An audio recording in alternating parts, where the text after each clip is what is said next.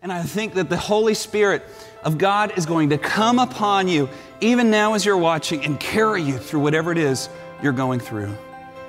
Maybe you're shaking your fist at heaven and you're saying, Why, God? Why have you abandoned me? That's okay. That's. Sometimes that's a good thing to do, to get mad at God.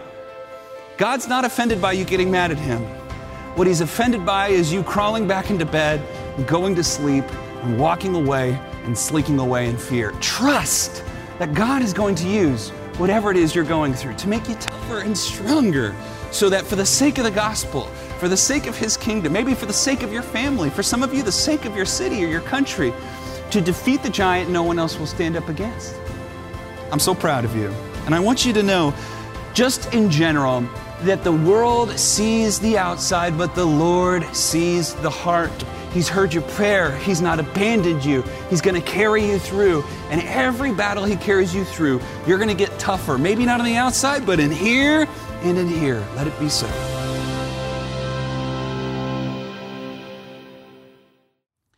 Well, it's an interesting time. I'm hesitant to say this. I mean, you actually see that a society that we thought was so strong and that an economy that we thought would just maybe go forever, maybe, we, maybe a lot of us didn't think that, but that, that it was actually quite brittle. That it, it, all it took was one tiny germ to bring down this whole system, just one tiny invisible thing to bring everything to a screeching halt. And maybe the silver lining in all of this is to remember that there are some things in this world that seem robust that are actually fragile. And there are other things that seem fragile that are actually quite robust. Things like your relationships, things like your faith, and especially things like the human spirit. To wake up in the morning and to believe that there is a world before me full of opportunity, and to believe that God has called me to be something in that world. And God has called you to be something in that world. All of this to simply say, I wonder if COVID is in a way a reset. It's a way for us as Americans or whatever nationality you are to think about what really matters. What, re- what does it really mean to be strong? What does it really mean to be a tough person in a tough situation? You have so much strength within you. You have so many things that you've learned that people don't even know about, so many experiences that people don't know about. And God is going to maybe invite you into, into environments that you might feel uncomfortable, where everybody's going to look down on you, and people aren't going to think you can do anything. But God has you there for a reason. And God's going to use the things that He's carried you through to be a leader in those situations. I believe that for you. Okay, David and Goliath, maybe the most preached on passage in the Bible it, it is so wrapped up in Bronze Age history, which is stuff that I, I really enjoy. And many people, many pastors in particular, get this passage wrong. They see it as a miracle story. There are many miracle stories in the Bible, and they all really happened. But I don't think David and Goliath is a miracle story, it's a moral story. It's a, it's a story about how people see the outside and not the inside. It's a story about how the truest soldiers are, are, the, are the ones who understand the weaknesses of their opponents. So, you know, ironically, Malcolm Gladwell, a secular author, is one of the few people who got this right. I, I would recommend that you read his book. It's more on business than it is on, on theology. But you know, it's interesting. David, the, the Bible goes like this the first king of Israel, God's people wanted a king.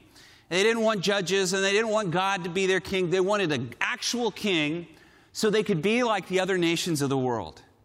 And Samuel finds this guy named Saul, Shaul. And Saul, the Bible says, is the best looking man in Israel. It'd be interesting to know what that guy looked like, you know? It's interesting because beauty things change over time, but it would be, I bet you anything, we saw a picture and be like, that guy? But anyway, Saul in his day is considered the best looking man in all of Israel. And the Bible wants you to see this, that this is important, and that he stands a head taller than everyone. So he's this tall, George Washington type, good looking guy, and he's chosen to be the first king. And believe it or not, the Holy Spirit comes upon Saul. Saul even prophesies and leads in the Spirit, but eventually loses his walk with God, does evil against God, And God says, I have turned my face away from Saul and I'm going to find someone else. And he tells Samuel, the prophet, Go to Jesse's house in Bethlehem. The future king is there. Samuel goes to Bethlehem. They're all afraid of him because he's this powerful man of God. And they're like, Do you come in peace? He says, I come in peace. And he says, He goes before Jesse's house.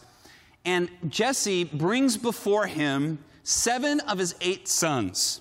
The first son that he sees, named Eliab, Samuel sees him, and just like Saul, he's good looking, he's tall. And Samuel looks at him and says, Surely this is the Lord's anointed. And God's response to Samuel is one of my favorite Bible verses. God says, Do not consider his appearance or his height, for I have rejected him. The Lord does not look at the things people look at. People look at the outward appearance, but the Lord looks at the heart. The Lord looks at the heart. When we hear heart as Westerners, we hear emotions. In, in, in, the Bible, the heart is the moral center, it's the will. It's, it's is this a good person and is this a brave person? It is a person that chooses what is right even when it's hard. And this is who God is going to choose as Israel's next king someone with a good heart, someone like you. The world looks at the outward appearance, but the Lord sees the heart. You know what the Lord sees in you? He sees someone that is so capable of doing what is right when it is so easy to do what is wrong. Someone who is willing to stand in the gap. That is who God's called you. So this is this is so God says, no, it's not Eliab. And and all of these sons come before Samuel, and most of them are good looking, you know, and, and burly and strong, and all of the things that they would have valued. And and finally, Samuel, after seeing seven sons, says, Is there, is there no one left? And Jesse says, Oh, yeah, uh, there's David. He's out taking care of the sheep. Can you imagine if your dad talked about you that way? You're the youngest of eight sons. He's like, Oh, I guess there's David. He's the guy that's doing all the work out in the back, taking care of the sheep. And so Jesse says, Bring him before me. And now, I also want to point out that David is good looking because some of you some of you are very good looking i'm just going to be honest i've seen some of you some of you dress very nice you look very nice and uh, David is good looking too. So it's not, you don't want to be like, oh, it's bad to be good looking, you know? But it's more that looks is, are just a, such a stupid indicator of what's really going on inside of a person. There's just almost nothing you can derive from how a person looks truly and, and how God sees their heart and what's happening in their mind. So, so David comes before Samuel and he's anointed as king, and then it says, that the Spirit of the Lord comes upon David. And then after that, it says, and the Spirit of the Lord leaves Saul. So it's almost like, it's almost like the Spirit of God goes from Saul to David, even though Saul is still king. And then in replace of that comes an evil spirit that begins to torment Saul. And guess what happens? Saul hears about David.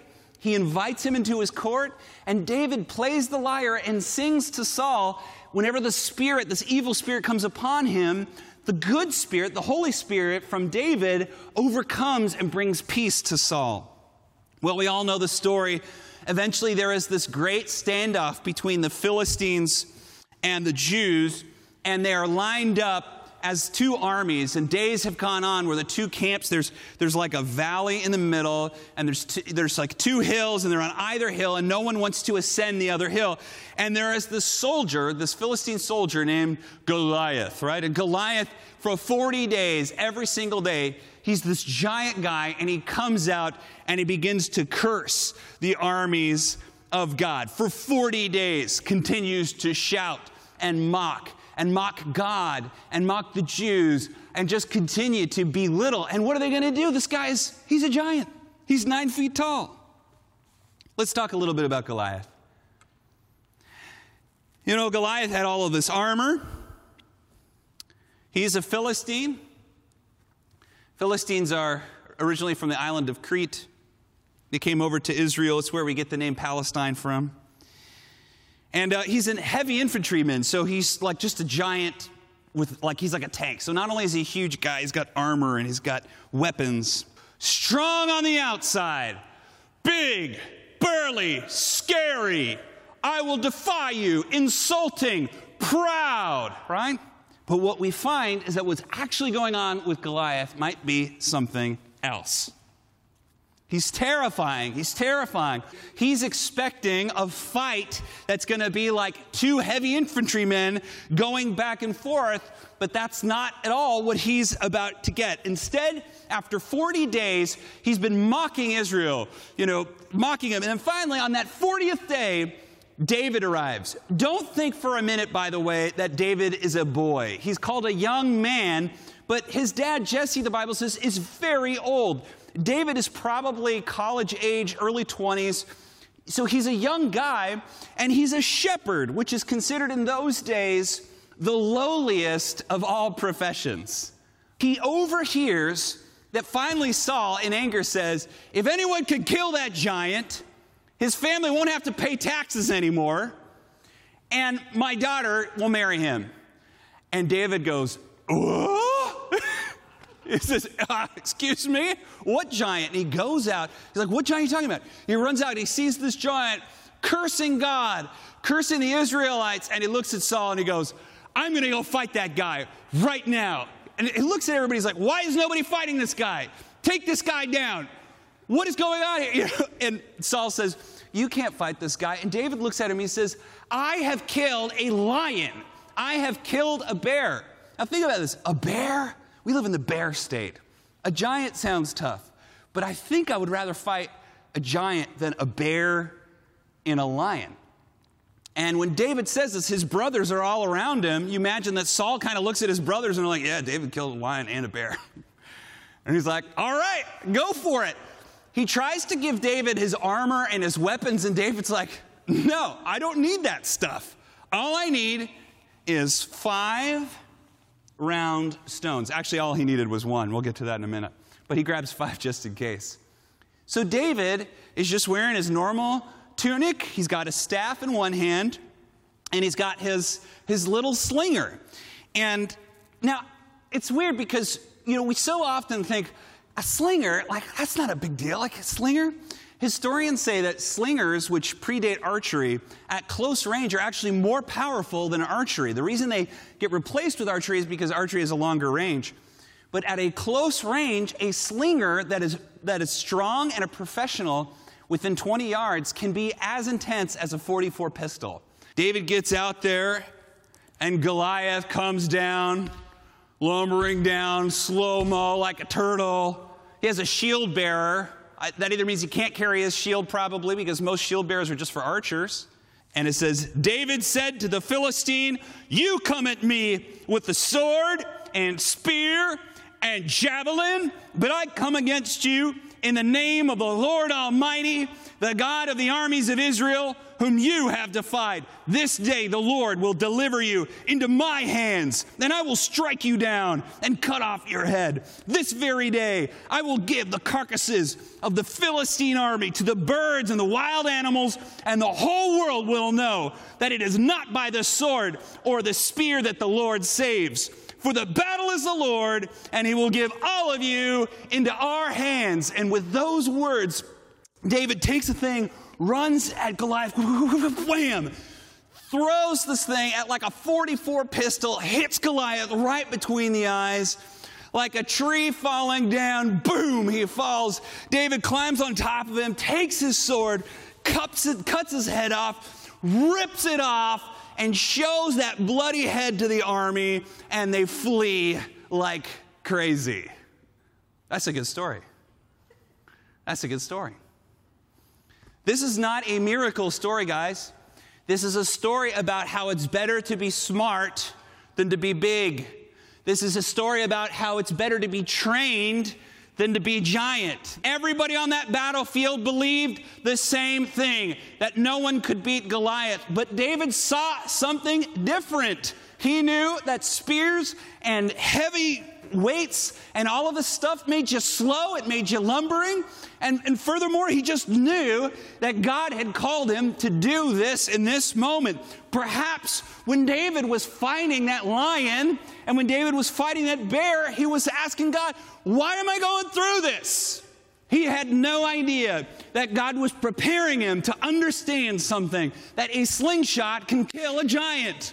No one else on that field believed that or knew it was possible, but David did. Maybe what you're going through right now, you're like, why am I going through this? This has no meaning, no purpose, nothing at all. Someday you're going to see that when you slayed this lion or slayed this bear, it was a part of God preparing you for one of the most pivotal moments in your life to slay the Goliath not for you and not for a bunch of sheep, but for a bunch of people to help people that needed you when no one else could help them. We forget that God very often allows us to go through these difficult things to create in us something that no one else has. And by the way, David did slay that lion, and he did slay that bear, and you're going to slay it too. I believe in you. I, I think you're going to get through this. And I think that the Holy Spirit of God is going to come upon you, even now as you're watching, and carry you through whatever it is you're going through. Maybe you're shaking your fist at heaven and you're saying, Why, God? Why have you abandoned me? That's okay. That's sometimes that's a good thing to do, to get mad at God. God's not offended by you getting mad at Him. What He's offended by is you crawling back into bed, going to sleep, and walking away and sleeping away in fear. Trust that God is going to use whatever it is you're going through to make you tougher and stronger so that for the sake of the gospel, for the sake of His kingdom, maybe for the sake of your family, for some of you, the sake of your city or your country, to defeat the giant no one else will stand up against.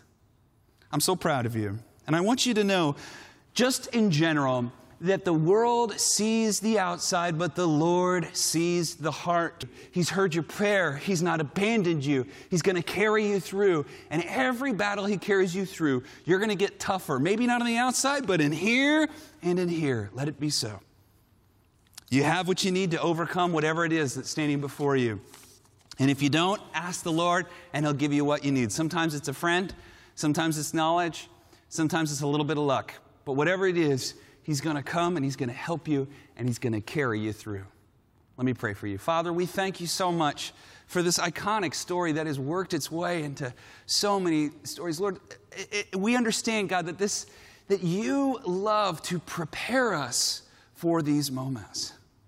Lord, I pray that those of us who have just gone through a tough time would not waste that experience, but we would continue to learn that everything we go through would, would build us up into stronger people in our hearts and in our minds.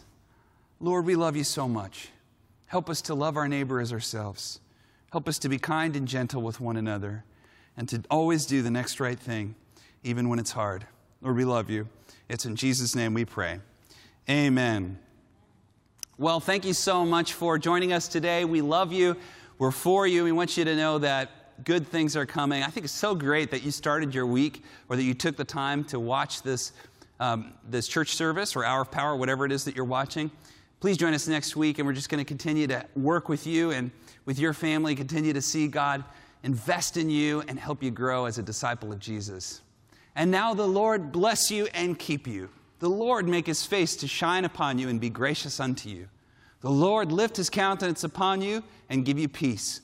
In the name of the Father and of the Son and of the Holy Spirit. Amen. Wij danken de donateurs die het financieel mogelijk maken dat we ook in Nederland elke week te zien zijn op televisie. Wilt u ook dat Hour of Power kan blijven uitzenden? Word dan nu donateur.